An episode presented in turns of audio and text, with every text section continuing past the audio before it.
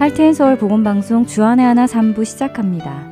주안의 하나 3부에는 절망과 낙심, 실패와 좌절을 겪을 때 주님을 바라보며 이겨낼 힘을 얻는 시간인 믿음의 연단과 박신일 목사님의 로마서 강의, 그리고 하나님과 대면하는 회복의 시간 김성준 목사님의 마주하기가 준비되어 있습니다.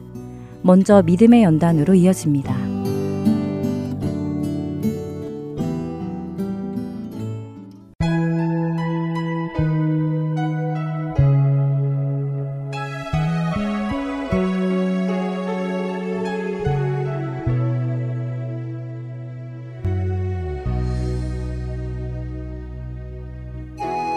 애청자 여러분 안녕하세요. 믿음의 연단 진행의 민경은입니다. 믿음의 연단 오늘이 마지막 시간인데요. 이 프로그램을 처음 시작하며 연단이라는 단어를 들으면 우리는 힘들고 고통스러운 과정을 떠올리기에 가능하면 피하고 싶은 것이 하나님의 연단이라는 이야기를 시작했습니다. 그러나 그것은 우리의 일반적인 생각일 뿐 성경은 우리에게 오히려 우리의 삶 속에 오는 연단을 기쁘게 받으라고 하심을 나누었지요. 믿음의 연단, 이 프로그램을 통해 하나님의 연단이 무엇이며 연단을 통해 하나님께서 무엇을 이루기를 원하시는지 알기 원했습니다.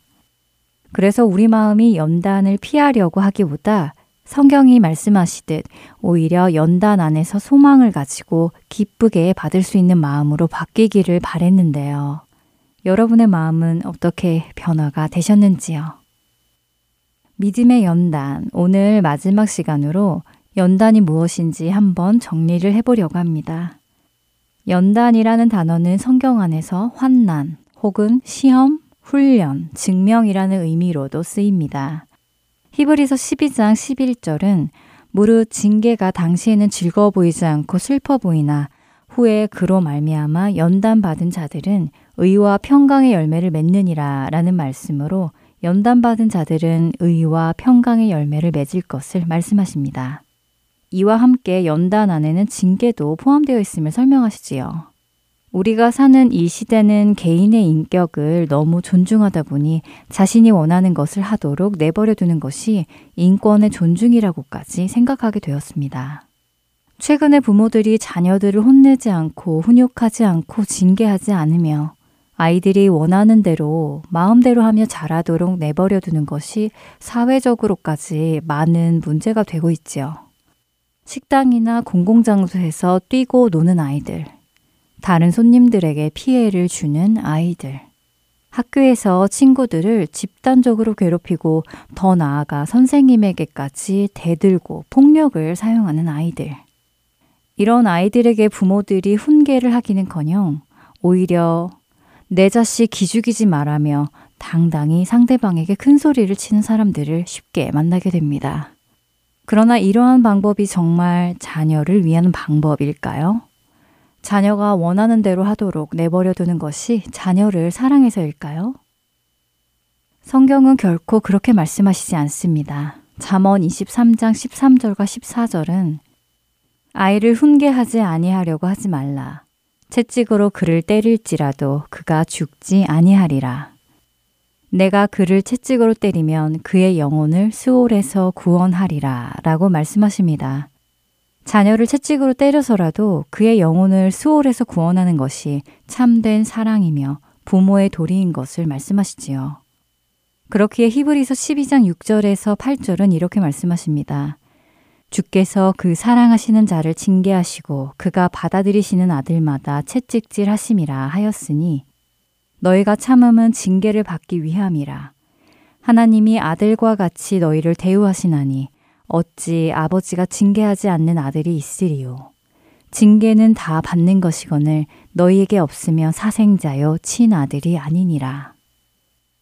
우리가 하나님으로부터 징계를 받는다는 것은 곧 우리가 하나님의 친아들이라는 의미라고 말씀하십니다. 하나님께서 받아주셨기 때문에 징계하신다는 말씀이지요. 그리고 히브리서 12장 10절에서는 하나님께서 우리의 유익을 위하여 또한 하나님의 거룩하심에 참여하게 하시기 위하여 징계하신다고 하십니다. 그래서 연단은 오히려 기쁜 일로 여겨야 한다는 것입니다. 우리 육신의 부모님이 우리를 혼내셔도 우리가 감사히 받고 부모님을 공경하듯 하나님의 연단은 더욱 그러해야 한다는 말씀이지요. 또한 하나님의 연단은 우리로 겸손한 자리로 가게 하시며 온유한 성품을 가지게 하십니다. 하나님께서는 이스라엘을 애굽의 종살이에서 자유하게 하신 후 광야로 그들을 데리고 가셔서 그들을 낮추시는 훈련을 하셨는데요. 그들의 배가 고프게도 허락하셨고 목이 마르게도 허락하셨습니다. 전쟁을 하게도 허락하셨고 기다림의 훈련도 허락하셨지요. 이 모든 연단을 통하여 하나님께서는 이스라엘 백성이 사람이 떡으로만 사는 것이 아니라 하나님의 입에서 나오는 모든 말씀으로 사는 것을 배우게 하셨습니다. 연단을 통해 우리는 하나님께서 원하시는 성품을 가지게 되고 원하시는 모습으로 변해 가는 것입니다. 마지막으로 연단은 우리의 신앙을 증명하는 것임을 살펴보았습니다. 도가니로 금을 연단하는 이유는 금이 아닌 불순물을 태워 없애는 것이지만 그로 인해 금이 참된 금임을 증명하는 것이기도 하다는 말씀을 드렸죠. 다만 이뿐 아니라 우리가 환난 중에도 즐거워하나니 이는 환난은 인내를 인내는 연단을 연단은 소망을 이루는 줄 알미로다. 로마서 5장 3절과 4절의 말씀입니다. 성도가 신앙의 여정 속에서 환난을 만날 때 그 환난을 하나님께서 허락하심을 믿고 인내할 때 그 인내는 성도의 믿음이 참된 믿음인지 아닌지를 증명하게 되고 그렇게 증명된 믿음을 가진 성도는 구원의 확신과 소망을 가지게 되는 것입니다. 믿음을 가진 자는 인내하게 되고 믿음이 없는 자는 포기하게 되는 것이지요. 이러므로 야고보서 1장 2절에서 4절은 우리에게 이렇게 권면하십니다. 내 형제들아 너희가 여러 가지 시험을 당하거든 온전히 기쁘게 여기라. 이는 너희 믿음의 시련이 인내를 만들어내는 줄 너희가 알미라. 인내를 온전히 이루라. 이는 너희로 온전하고 구비하여 조금도 부족함이 없게 하려 함이라. 하나님의 연단은 하나님의 자녀로 온전하고 구비하여 조금도 부족함이 없는 하나님의 자녀로 만들어 가시는 하나님의 방법입니다. 그렇기에 어느 상황도 하나님의 권한 밖에서 일어나지 않고 하나님의 능력 밖에서 일어나지 않습니다. 이 사실을 믿는 우리는 그 하나님을 끝까지 믿고 우리에게 주어진 모든 연단을 기쁨으로 받아들일 수 있습니다. 우리 각자에게 주시는 믿음의 연단을 통하여 하나님께서 원하시는 모습으로 변해가는 우리 모두가 되기를 소망하며 믿음의 연단 여기에서 마치겠습니다. 지금까지 함께 해주신 여러분들께 감사드립니다. 안녕히 계세요.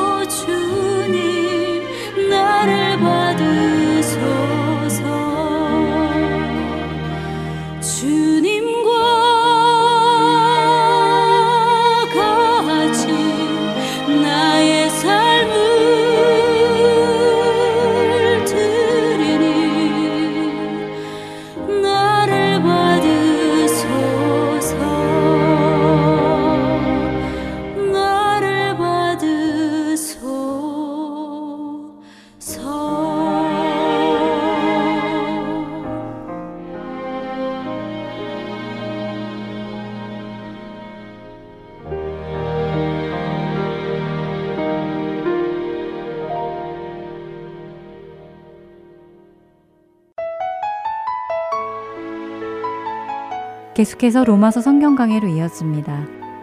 캐나다 밴쿠버 그레이스 한인교회 박신일 목사님께서 오늘은 기도의 비밀이라는 제목의 말씀 전해주십니다. 은혜 시간 되시길 바랍니다. 이 시간에 하나님 말씀 로마서 8장 26절로 27절 두 절만 다 같이 보도록 하겠습니다.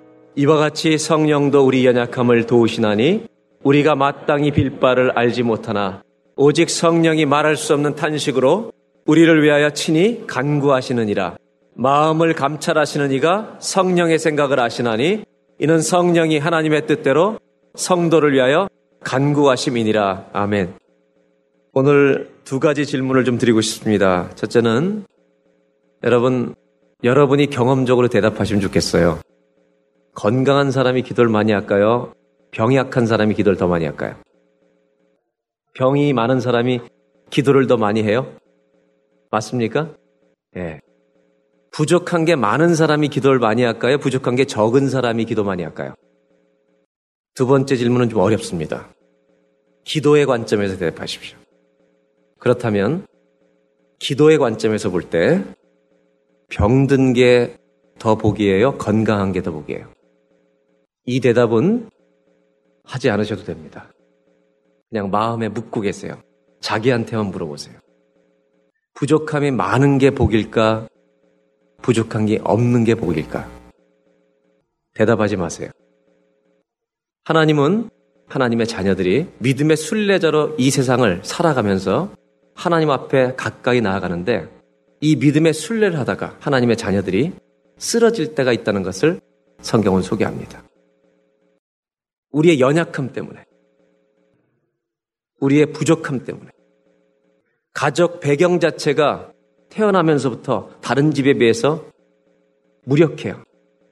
재력이 없어요. 태어나면서부터 어떤 사람은 체력이 약해요. 어떤 사람은 살면서 병을 만나요.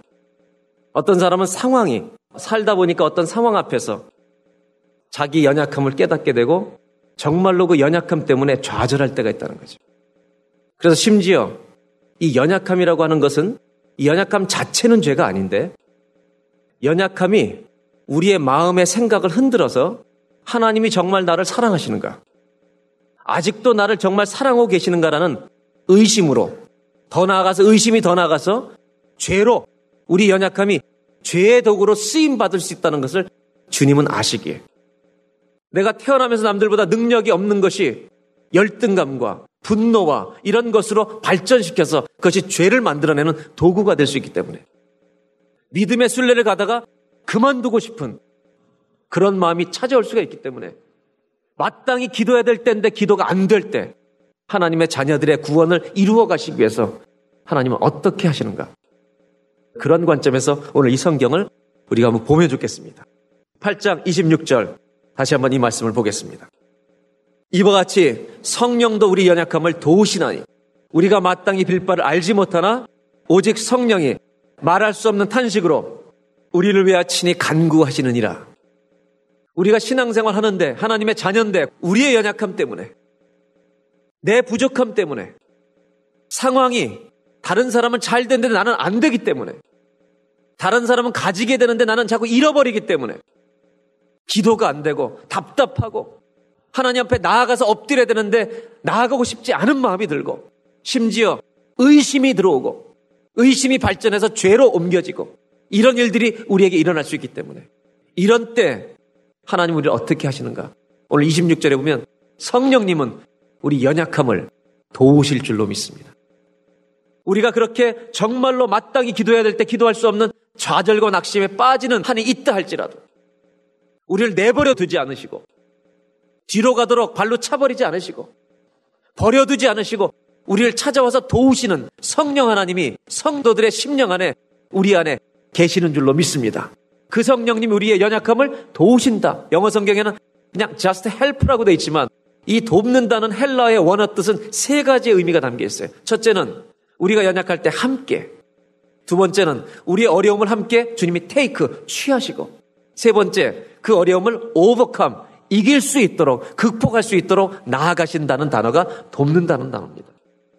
내가 당하고 있는 너무나 어려운 문제가 점점 내가 약한 것을 느끼게 해서 정말 아직도 주님이 사랑하시는가? 이 무거운 짐을 통나무 같은 무거운 짐을 끌어갈 수가 없는데 순례길을 갈 수가 없는데 성령 하나님은 그때 우리에게 오셔서 함께 그 통나무를 지시고 내가 목적지에 갈 수 있도록 도와주시는 주님인 줄로 믿습니다. 근데 이 성령님은 어떻게 도우시는가? 어떻게 그 일을 행하시는가? 오늘 성경에 보면 이렇게 말하고 있어요. 성령은 우리의 약함을 도우시나니 우리가 마땅히 빌 바를 알지 못할 때 말할 수 없는 탄식으로 우리를 위해서 간구하시느니라. 저는 여기에 하나님의 자녀들에게 기도의 비밀이 있다고 생각해요. 여러분, 우리가 기도할 수 없을 때, 낙심과 절망이 커서 하나님에 대한 의심이 들어올 때, 순례의 길을 가다가 넘어졌을 때, 성령은 어떻게 도우시나요? 여러분, 내가 기도할 수 없을 때, 내가 부르짖을 힘조차 없을 때, 기도의 순서가 여기 나와요. 그때 성령님이 먼저 우리를 위해서 기도해 주실 줄로 믿습니다. 먼저 기도하세요. 이것이 우리 성도들에게 담겨 있는 기도의 비밀이에요. 우리는 기도할 수 없어요, 마음이. 좌절과 절망에 빠져 있어요. 그때 오늘 성경이 보여주는 첫 번째 메시지가 무엇입니까? 우리가 연약할수록 주님은 더욱 강하실 줄로 믿습니다. 내가 연약해 보면 누가 정말 나를 돕는 자인지 그때 알게 될 줄로 믿습니다. 언제 친구가 진짜 친구예요? 어려울 때 내 옆에 있는 친구가 진짜 친구지. 오늘 첫 번째 성경이 우리에 주는 메시지가 있습니다. 우리가 연약할 때, 성령님은 우리가 연약해서 기도조차 할 수 없을 때, 마땅히 엎드려 주 앞에 엎드려 눈물로 엎드려야 되는데 기도도 안 나올 때 성령님은 나보다 먼저 나를 위해 기도를 시작해 주실 줄로 믿습니다. 이 기도가 내 영을 살릴 줄로 믿습니다. 내 영이 좌절해 있을 때.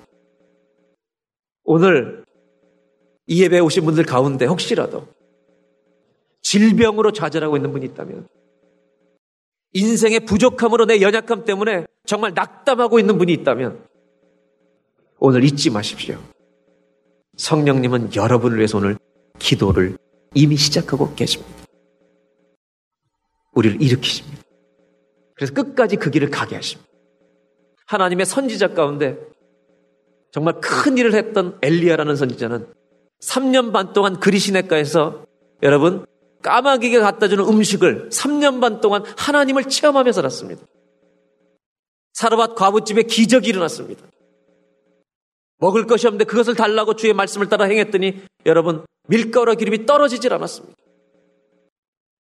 갈멜산에 올라가서 바알 선지자와 1대 850으로 붙어가지고 너희가 어느 때까지 머뭇거리느냐 진짜 하나님이 당신들의 여하면 하나님을 택하고 바알이 하나님의 그를 택하라 둘 중에 하나만을 택하라고 850대 1로 싸워서 불이 갈멜산에 떨어져서 하나님의 영광을 보고 그 우상 섬기는 사람들 다 죽였던 그런 능력의 체험을 했던 능력의 체험했던 엘리야가 열왕기 상하 읽으셨지만 엘리야 시대 아하방이 그 부인 이세벨 이 얘기를 듣고 내가 엘리야를 선지자를 죽이리라 이 말을 들었을 때요 절망에 빠져가지고 부엘세바로 도망가서 로뎀나무 밑에 들어가서 내가 다른 사람보다 난 것이 하나도 없습니다. 나를 죽여달라고 했던 엘리야.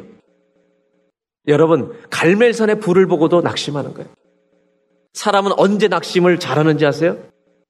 여호와의 말씀이 임하여, 여호와의 말씀이 임하여, 말씀을 따라서 그리시네가에 살았던 엘리야도 사람 말을 양식으로 먹으면 낙심하게 되는 거예요. 이세벨의 말이 그의 안에 들어와 버린 거예요. 두려움이 싹 튼 거예요. 그는 부엘세베에 가서 탄식하며 나를 죽여달라. 나를 죽여달라고 울며 불며 하나님 앞에 탄식하다가 쓰러져 잠이 들었을 때 하나님은 엘리야를 도와주신 줄로 믿습니다.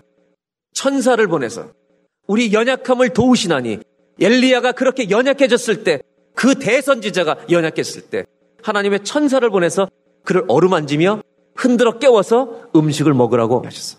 하나님의 산 호랩산에 불러서 그를 다시 일으켜 세워서 하나님의 길을 가게 하시는 하나님. 하나님의 성령이 도우심이 언제부터 시작됐겠습니까? 저는 그가 누웠을 때부터 시작됐다고 생각하지 않습니다. 엘리야가 탄식했던 탄식조차도 그 전부터 엘리야가 부엘세바를 향해서 도망가던 때부터 지금까지 엘리야는 하나님의 말씀을 따라 움직이던 사람이었어요.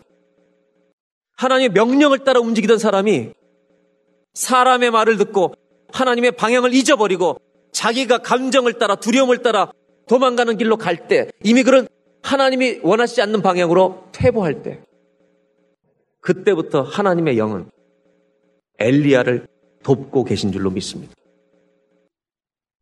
하나님은 우리보다 먼저 우리가 연약할 때 우리를 위해서 기도해 주실 줄로 믿습니다.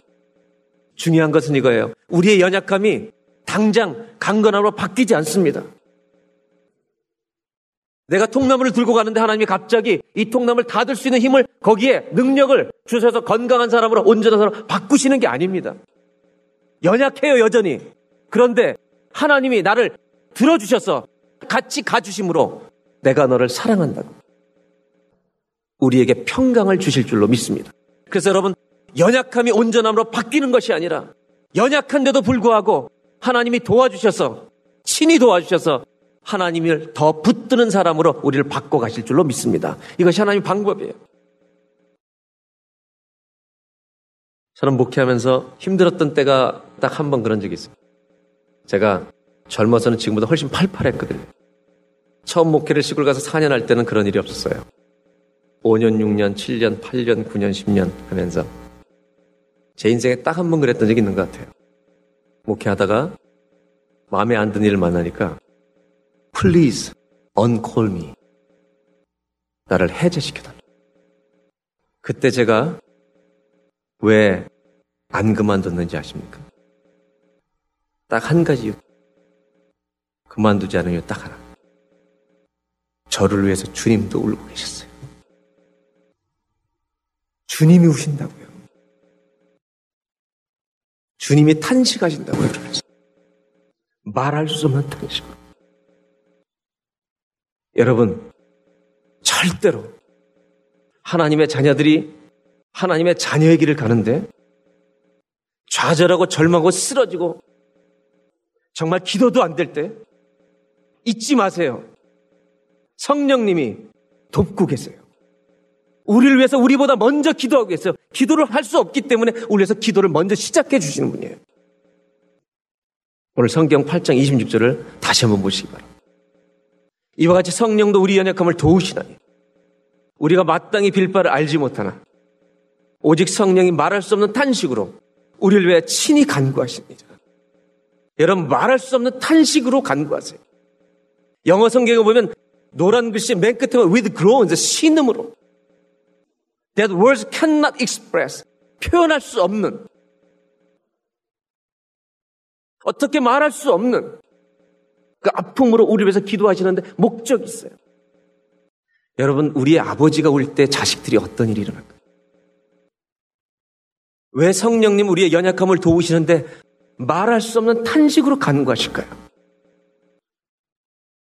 내가 만약에 내가 힘들어 지체했을 때 주님이 눈물로 나를 위해서 어찌할 바를 모르고 말할 수 없는 탄식으로 우리를 위해서 기도하신다는 것을 내가 깨닫는 순간 어떤 일이 일어날까요? 저는 한 가지라고 생각해요. 우리의 기도할 수 없던 입술, 원망으로 가득 찼던 입술, 죄악을 저질렀던 아니면 죄악을 바로 짓기 직전에 입술로 가득 찼던 우리 입술에서 성령이 나를 위해서 눈물로 탄식하는 기도를 듣는다면, 그걸 깨닫는다면, 우리 입술에서 기도의 문이 열리지 않겠어요, 아버지? 아버지! 내가 잘못했습니다. 내가 주님이 도우시는 걸 잊어버렸습니다. 우리 기도가 터지지 않겠냐고. 전 이 기도가 가장 진실된 기도라고 생각해요. 이것이 지성소의 기도라고 생각해요. 내 가슴으로 아버지의 가슴과 만나는 기도. 껍데기가 아니라 형식이 아니라 갈등을 통해서 주님을 더 뜨겁게 체험하는 이 눈물의 기도. 성령님은 기도의 목적이 있어요. 왜 우리 위해서 말할 수 없는 탄식으로 기도할까요? 기도할 수 없는 우리의 기도의 입술을, 아니 가슴을 열어주시기 위해서. 원망할 수밖에 없는 상황 속에서 하나님을 붙들고 일어날 수 있도록 믿음의 순례길을 가다가 넘어져서 절망하고 낭망하고 있을 때 우리를 위해서 말할 수 없는 탄식으로 기도해 주실 줄로 믿습니다. 베드로가 예수님의 수제자, 수제자. 나는 절대로 죽어도 주를 안 버린다고. 예수님이 잡혀갈 때 뒤를 쫓아가면서 계집종 하나가 찾아와서 너 예수님과 한패지? 아니라고. 모른다고. 두 번째, 너 예수님과 한패지? 아니라고. 모른다고. 그때 성령님은 탄식을 이미 시작하셨어요. 이 아들이 가야 할 길로 가지 못할 때. 세 번째, 너 예수님과 같이 다닌 거 아니야? 나 몰라라고 힘껏 소리칠 때 성령은 말할 수 없는 탄식으로 역사하고 있었어요. 그때 예수님이 베드로를 쳐다보죠. 베드로는 예수님의 눈동자이고 눈물을 보면서 성령님이 나를 위해서 눈물 흘리신다는 걸 알고 통곡의 기도가 터진 줄로 믿습니다. 무엇이 우리를 낙심케 하고 있습니까? 무엇이 우리를 넘어뜨리고 있습니까? 무엇을 두려워하고 있습니까? 성령님이 도와주고 계십니다. 우리를 일으키시도록 가던 길을 계속 갈 수 있도록 오늘 성경이 보여주는 두 번째 메시지가 있습니다. 성령님이 나를 위해서 말할 수 없는 탄식으로 기도하는 것을 깨닫는다면 이 기도에 성령님의 간구에는 목적이 있다는 거예요. 내 기도를 연결시켜서 내 가슴 속에서부터 터져나오는 하나님을 부르짖는 진정한 기도가 지성소의 기도가 우리 입술에서 연약할 때 터져나오게 하시는 거예요. 영적인 순례의 길을 가는데 필요한 영적인 내비게이션이 뭘까요? 주님은 그걸 아시는 거예요. 우리가 끝까지 믿음의 순례 마지막에 도착할 때까지 우리 영적인 내비게이션이 기도라는 것을 주님은 아세요. 여러분, 우리 성령님과 같이 모시고 낙심되는 이 있을 때 원망하고 싶은 소리가 내 목 끝까지 찼을 때 성령님의 탄식 소리를 들으면서 나의 기도를 회복하고 나의 예배를 회복하고 나의 찬송을 회복해서 끝까지 의의 열매를 맺는 믿음의 순례길에 완주해서 천국에 들어가는 저와 여러분 되시기를 주의 이름으로 기원합니다. 이것이 하나님이 우리에게 원하시는 가장 중요한 연약함을 바꾸시는 우리를 정말로 기도하게 만드시는 기도를 가르치시는 하나님의 방법이라는 것을 성경은 소개하고 있다는 것입니다. 낙심한 자가 있다면 오늘 이 예배를 통해 일어나서 뛰어서 돌아가는 문제의 현장으로 달려가는 예배가 되기를 주의 이름으로 축원합니다. 8장 27절 한 절만 더 보겠습니다. 마음을 감찰하시니가 성령의 하나님의 뜻대로 성도를 위하여 간구하십니다. 세 번째로 나누고 싶은 건 이거예요. 성령님이 기도하실 때 하나님의 뜻대로 간구하신다는 거예요. 연약함은 아까 말씀드린 것처럼 연약함 자체는 죄가 아닌데 연약함이 우리로 하여금 분노를 일으키게 하고 열등감을 일으키게 해서 죄의 도구로 쓰이게 될 성향이 굉장히 많이 있다는 거예요. 근데 이 연약함이 우리를 망치는 도구로 쓰지 않도록 그 연약함이 하나님의 목적을 드러내는 역할을 감당할 수 있도록 하나님의 뜻을 따라서 기도해 주시는 분이 성령이라는 거예요. 그래서 여러분, 우리의 인생의 연약함은 열등감과 분노로 우리들에게 역사하지 않도록 하나님을 더 붙들고 하나님에 더 가까이 가는 사람이 될 수 있도록 우리를 인도하시고 성령님이 하나님의 뜻대로 간구하셔서 우리 연약함을 통해 우리를 더 하나님의 사람답게 바꾸어 주실 줄로 믿습니다. 이것이 하나님이 말씀하시는 기도예요. 성령님 우리에서 기도하실 때 하나님의 뜻대로 기도해 주는 거예요. 예수님이 제자들과 길을 걸을 때 요한복음 9장에 나면서부터 소경된 자를 봤을 때 누구 죄 때문입니까? 물어봤을 때 예수님이 대답하시기를 누구의 죄 때문이 아니다. 저 소경됨을 통하여 하나님이 하시고자 하는 일을 드러내시기 위함이라. 저와 여러분 안에 있는 부족함과 연약함들이 하나님 원망하는 도구가 되는 것이 아니라 사람들에게 공격적으로 반응하는 죄성을 유발시키는 그런 연약함이 아니라 성령께서 그것을 위해서 하나님의 뜻대로 이루어지도록 기도해 주심으로 말미암아 저와 여러분이 갖고 인생의 수많은 연약함들, 앞으로 올 연약함들, 앞으로 올 많은 상처와 문제들까지도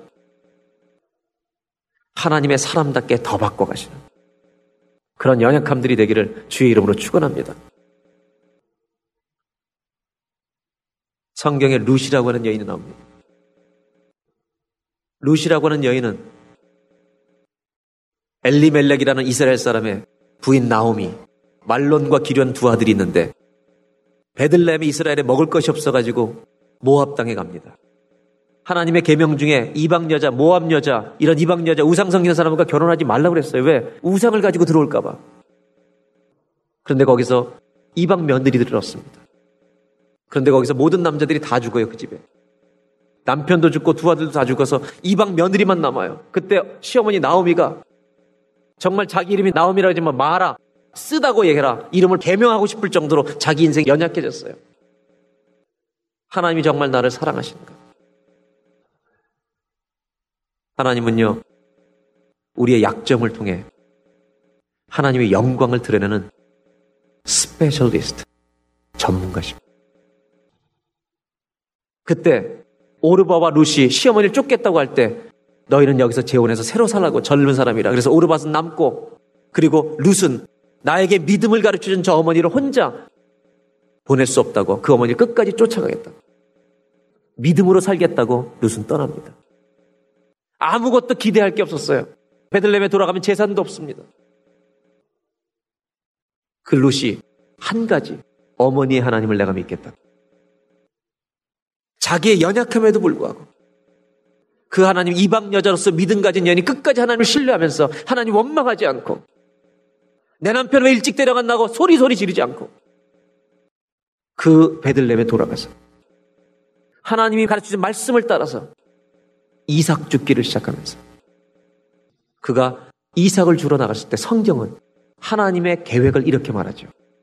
우연히, 우연히 보아스의 밭에 이르렀더라.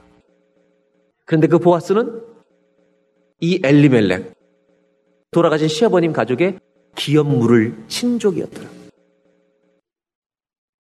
연약함을 바꾸지는 마태복음 1장 5절 살모는 라합에게서 보아스를 낳고 보아스는 루색에서 오벳을 낳고 오벳은 이세를 낳고 이세는 다윗 왕을 낳으니라. 다시 올라갑니다. 1장 5절. 살모는 라합에게서 보아스를 낳고 보아스가 누가 만나요? 루시 만나요. 루색에서 오벳을 낳아서 오벳은 이세를 낳고 결국 룻은 다윗 왕의 증조 할머니가 됩니다. 여러분, 내 인생이 망한 줄 알았어요. 내 인생이 끝난 줄 알았어요.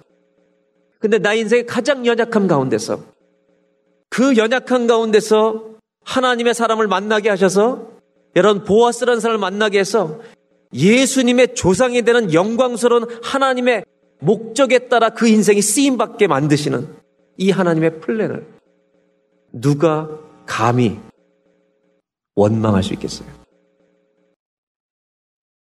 내가 병이 많아서 더 많이 기도하게 된다면 그것을 복이라고 생각할 수 없어요? 내가 돈이 없어 가난해서 더 주님을 다른 사람보다 더 강력하게 붙드는 신앙의 축복을 받았다면 그 가난을 하나님의 영광으로 바꿔내는 그런 믿음의 사람이 될 수는 없어요. 룻의 선택을 믿음의 조상이 되게 하신 하나님의 플랜. 성경이 보여주는 마지막 세 번째 메시지. 성령님은 우리에서 기도하실 때 하나님의 뜻대로 기도하세요. 이 연약함이 하나님의 목적대로 쓰이도록 죄의 도구로 쓰임받지 않도록 성경이 보여주는 세 번째 마지막 메시지입니다. 하나님의 뜻대로 하시는 성령님의 간구, 기도, 탄식은 연약한 사람들을 하나님의 사람으로 몰딩하는 빚어가시는 시간이 될 줄로 믿습니다. 한 구절만 성경을 보겠습니다. 그러므로 나의 사랑하는 자들아 예수 믿은 성도들에게 편지합니다. 믿음의 순례를 같이 가는 형제들에게 너희가 나 있을 때뿐 아니라 더욱 지금 나 없을 때에도 항상 복종하여 두렵고 떨림으로 너희의 구원을 이루어 가라는 것입니다. 믿음의 순례를 계속 가라는 것입니다. 그러나 이것이 너의 힘으로만 될 수 없다. 연약함 때문에 쓰러질 수 있다. 성경은 분명히 사도 바울을 통해서 말씀하십니다. 그 다음 절. 너희 안에서 행하시는 이는 내가 아니라 하나님이시니. 아멘. 우리 안에서 이런 일을 행하게 하시는 이는 하나님이시니 자기의 기쁘신 뜻을 위하여 His good purpose 하나님의 선한 목적을 위하여 너희로 소원을 두고 우리 안에 소원을 두고 행하게 하시는 분이 우리가 아니라 바울이 아니라 성령 하나님이 우리 안에 이 소원을 두어서 끝까지 이루어가게 하신다는 거예요. 그래서 바울은 로마서 8장에서 무슨 얘기를 하려고 하는 거냐? 이렇게 성령께서 연약함도 세워주시고 우리 안에서 살아서 역사에서 너희가 하나님의 자녀라는 것을 증거하시고 생명의 성령의 법이 죄의 사망의 법에서 해방시켜서 구원을 시켜주신 하나님이 이렇게 너희를 붙들고 가는데 무엇이 우리를 그리스도의 사랑에서 끊을 수 있겠느냐 이거예요. 아무것도 우리를 끊을 것이 없다. 우리는 끝까지 이 믿음을 붙들고 천국 가는 날까지 들어가고 말 것이다. 이것이 너희를 놓지 않는 하나님의 사랑이라는 것을 전하는 것이 로마서 8장이죠. 오늘 이 예배를 통해 연약함 가운데 절망 가운데 근심과 낙심 가운데 그런 제목들을 가지고 오늘 주 앞에 나온 분이 있다면 눈물로 탄식하며 기도하는 성령님의 탄식 소리를 듣고 오늘 기도의 문이 열리기를 주의 이름으로 축원합니다. 우리의 연약함을 하나님의 계획으로 바꾸신 빚어가시는 은혜. 저는 오늘 여러분 이 시간에 형식을 하는 기도가 아니라 성령이 탄식하는 걸 알고 나를 위해서 기도해 주는 걸 알고 주님 내가 이 길을 포기하지 않겠습니다. 주님 나라 들어가는 그날까지 끝까지 갈 겁니다. 이런 결단과 회복과 일어서는 기도가 여러분의 심령에서 터져 나오기를 축원합니다.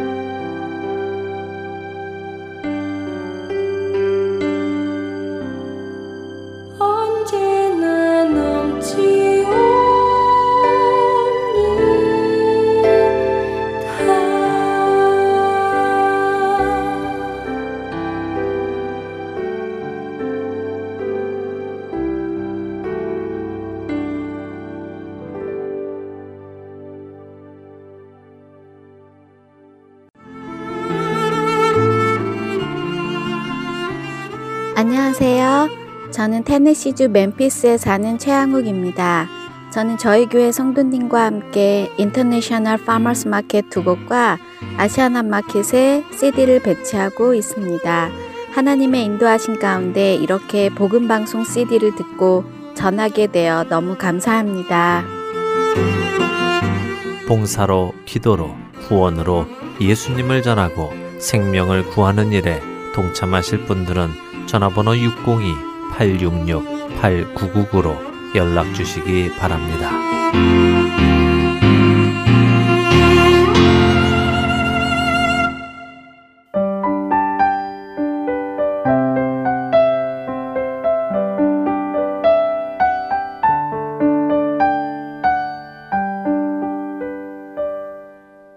이어서 하나님과 대면하는 시간, 마주하기로 이어집니다.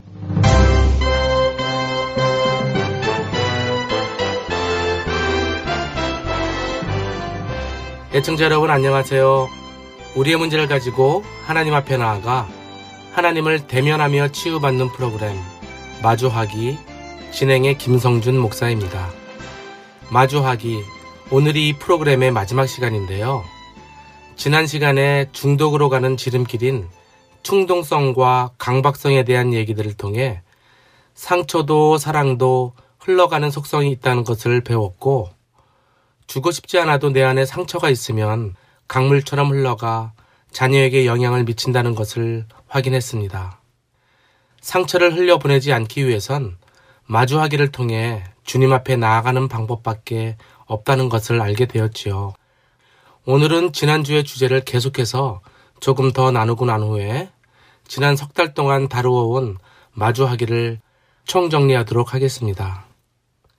예수님이 십자가에서 돌아가실 때 우리의 죄와 상처도 함께 죽었다는 것 아시죠? 그러나 온전한 성화를 이루지 못한 우리의 한계는 종종 그것들에게 매여서 주님과의 친밀한 관계로 들어가지 못하고 우리의 자녀들을 가슴 아프게 하면서 살아왔던 것을 고백할 수밖에 없습니다. 사탄은 우리를 죽일 수는 없지만 우리가 우리 스스로를 파괴하도록 부추긴다는 것을 잊지 마시기 바랍니다. 사탄이 우리를 넘어뜨리는데 가장 많이 사용하는 것이 바로 죄와 상처입니다. 죄는 회개와 자백으로 상처는 하나님과의 마주하기를 통해 풀어내야 한다는 것을 알고 있으면서도 계속 넘어지는 것은 우리가 충분히 마주하기를 실천하지 않기 때문입니다. 죄의 자백도 우리는 계속적으로 훈련하고 실천해야 하고 상처를 마주하기로 푸는 것도 훈련하고 실천해야만 합니다. 이것은 영적인 싸움입니다. 예수 그리스도를 통해 전쟁에는 이겼으나 전투를 계속해야 하는 우리의 매일매일의 삶에서처럼 마주하기를 연습하고 실천해야 한다는 것은 매일매일의 전투에서 승리한다는 뜻입니다. 마주하기는 생수이신 하나님 앞에 나아가 그분을 신뢰하며 나의 문제를 내려놓고 다루는 것입니다. 엮이는 가정의 권위자로부터 받아온 상처의 묶임으로부터 자유로워지는 것입니다. 우리가 마주하기를 할 때 제일 먼저는 안전한 장소에 들어가는 것입니다. 그렇지 않으면 마주하기를 하는 순간에도 사탄이 공격을 할 것이기 때문에 어떤 사람은 사탄이 주는 두려움과 수치심 때문에 하나님을 마주하는 것을 거부하기도 합니다. 또 어떤 사람은 마주하기 후에 알아눕기도 합니다. 우리가 예배를 통해 임재의 장소에 나가는 것은 하나님을 대면하기 위함도 있지만 천군 천사로 보호받기 위해서입니다.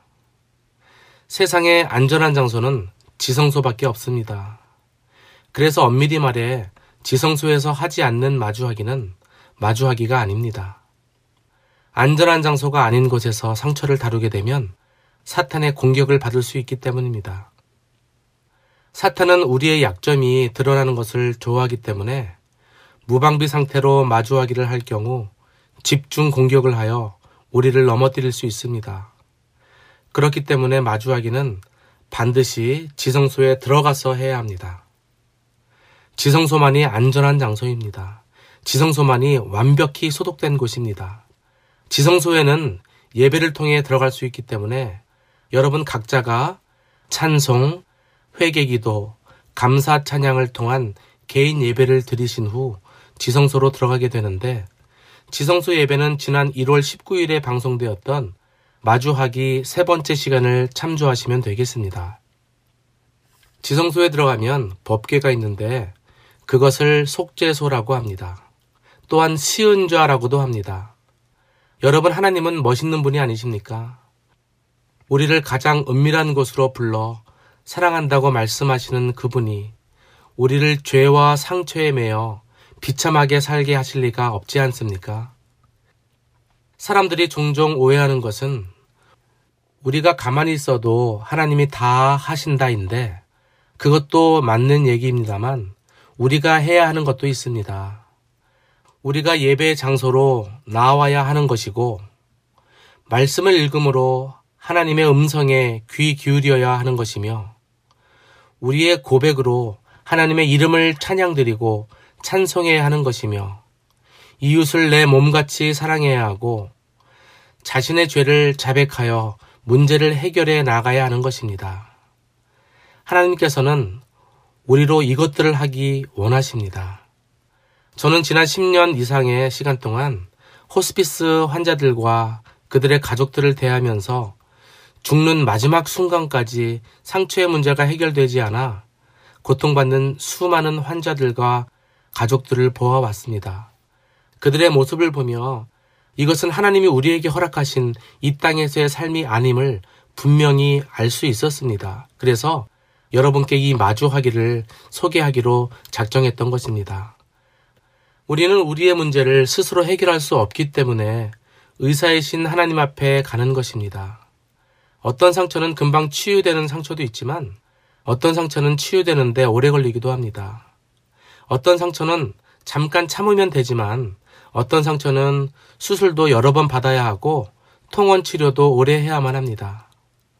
상처가 낫는다고 흔적까지 사라지는 것은 아닙니다. 통증은 사라지지만 수술 자국은 남아서 사랑의 표식이 될 것입니다.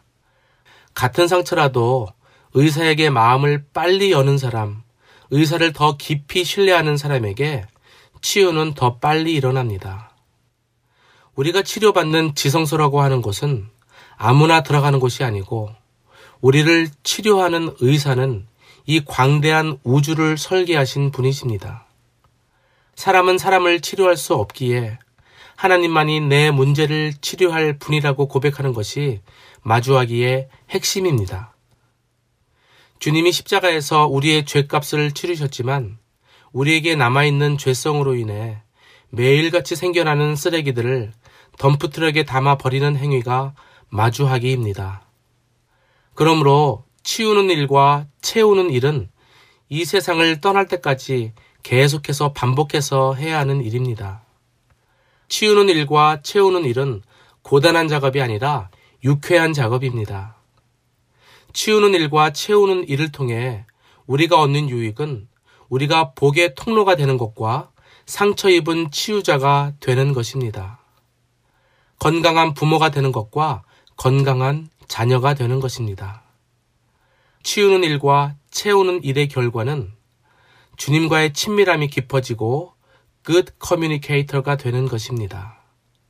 그러므로 마주하기를 하면 자연히 회개와 용서를 할 수밖에 없습니다. 잘못된 벽돌을 쌓은 죄를 회개하고 잘못된 벽돌을 쌓도록 영향을 준 자를 용서하는 것입니다. 이럴 때 주님의 치료는 온전히 빛을 발할 것입니다. 용서하지 못하면 치료 후에도 붕대로 감은 부분이 세균에 감염될 수 있습니다. 내 죄를 인정하지 못하면 회복이 더뎌져서 예기치 못한 후유증에 휘말릴 수 있습니다. 입구가 깨끗해지면 복의 통로는 저절로 기능을 발휘하는 것입니다. 처음부터 지금까지 나누었던 내용들을 간략히 정리해 보겠습니다. 하나님은 어떤 분이신가요? 그분은 우리에게 생명을 주시기를 원하시는 분입니다. 생명이신 하나님은 우리에게 그 생명을 부어 넘치게 해주시면서 그 생명을 가족과 이웃에게 흘려보내는 삶을 살기를 원하십니다. 그러나 죄와 상처는 우리에게 벽을 쌓게 하고 주님의 생명을 받아 마시지 못하게 만들었습니다. 권위자에게 상처받았을 때 도망가서 벽을 쌓고 숨어버렸기 때문에 주님을 인식하지도 못하고 생명을 받아 누리지도 못했습니다. 더 기가 막힌 사실은 우리가 쌓아 올린 높은 벽이 얼마나 위험한지 전혀 모르고 있었다는 것입니다. 그런데 주님이 우리 각자가 쌓은 벽에 다림줄을 내려주십니다. 그 다림줄을 보며 우리는 우리가 쌓은 벽이 얼마나 삐뚤삐뚤하며 견고하며 위험한 것인가를 알게 됩니다. 그것을 깨달은 자들은 예배를 통해 지성소에 들어가 주님의 임재 가운데 그 벽을 무너뜨려 달라고 기도합니다. 주님, 이 벽을 무너뜨려 주세요. 주님 제 안의 아픔을 치유해 주세요. 주님 저에게 상처 준 사람을 용서하게 해주세요. 주님 도망가서 벽돌을 쌓은 죄를 용서해 주세요. 너무 아픕니다, 주님. 이것이 바로 마주하기입니다. 벽을 쌓게 만든 상처를 토설하면서 주님께 기도할 때 벽돌이 와르르 여리고성이 무너지듯이 무너지는 것을 느낍니다. 벽 때문에 생겨났던 부정적인 성품들이 회복되어 갈 때 우리는 기쁠 수밖에 없습니다. 저는 이런 경험을 아이들에게도 느끼게 해주고 싶습니다. 마주하기는 우리뿐만 아니라 우리 자녀 세대에게도 그리스도의 생명력을 경험하게 도와줄 것입니다. 상처란 사랑의 결핍입니다. 죄로 말미암은 사랑의 결핍 상태입니다. 엮이는 과정에서 사랑을 충분히 받지 못하거나 그것을 뺏기면 상처가 생깁니다. 인간은 이 상처의 문제를 스스로 해결할 능력이 없습니다. 상처는 죄와 같이 가는 것이기 때문에 죄의 문제를 해결하지 않으면 상처 문제도 해결되지 않습니다. 성경은 시편 102편과 109편을 통해 주님께 토로하는 기도만이 상처를 해결할 수 있다고 말씀합니다. 막힌 통로를 뚫고 쌓아올린 벽을 허무는 유일한 방법은 마주하기 뿐입니다. 혹시 여러분도 역기능적인 가정에서 받은 상처로 인해 충동적인 삶을 경험한 적은 없으신지요? 어떤 일을 지칠 때까지 반복해야 직성이 풀리다던가 욱하는 심정으로 실수를 저질러서 지금까지 괴로워하고 있지는 않는지요? 혹 여러분의 자녀나 여러분을 따르는 제자가 여러분으로 인해 좋지 않은 영향을 받았다는 생각이 들지는 않으시는지요? 혹 어떤 강박 증세는 없습니까? 한 가지 생각이 떠나지 않고 머릿속을 빙빙 돌고 있지는 않습니까? 돈에 대한 생각, 자식 공부에 대한 생각, 집에 대한 생각, 대인 관계나 먹고 사는 문제에 대한 생각, 또 성공해야 되겠다는 생각이나 인정받으려고 하는 생각, 음란물에 대한 생각, 성적인 것에 대한 지나친 생각, 인터넷이나 백화점에서의 쇼핑, 학력 부족에서 오는 열등감, 이런 것들이 머릿속에서 떠나지 않고 계속 맴돌고 있지는 않습니까? 오늘 이 시간에 들은 주님의 음성은 무엇입니까? 혹시 자라나면서 부모님으로부터 받은 두려움이나 수치심이 있습니까? 오늘 성령님께서 새로 알게 해주신 문제가 있습니까? 그렇다면 의사이신 주님 앞에 지금 나아가 그 문제를 해결받으시기를 바랍니다. 다 함께 기도하시겠습니다.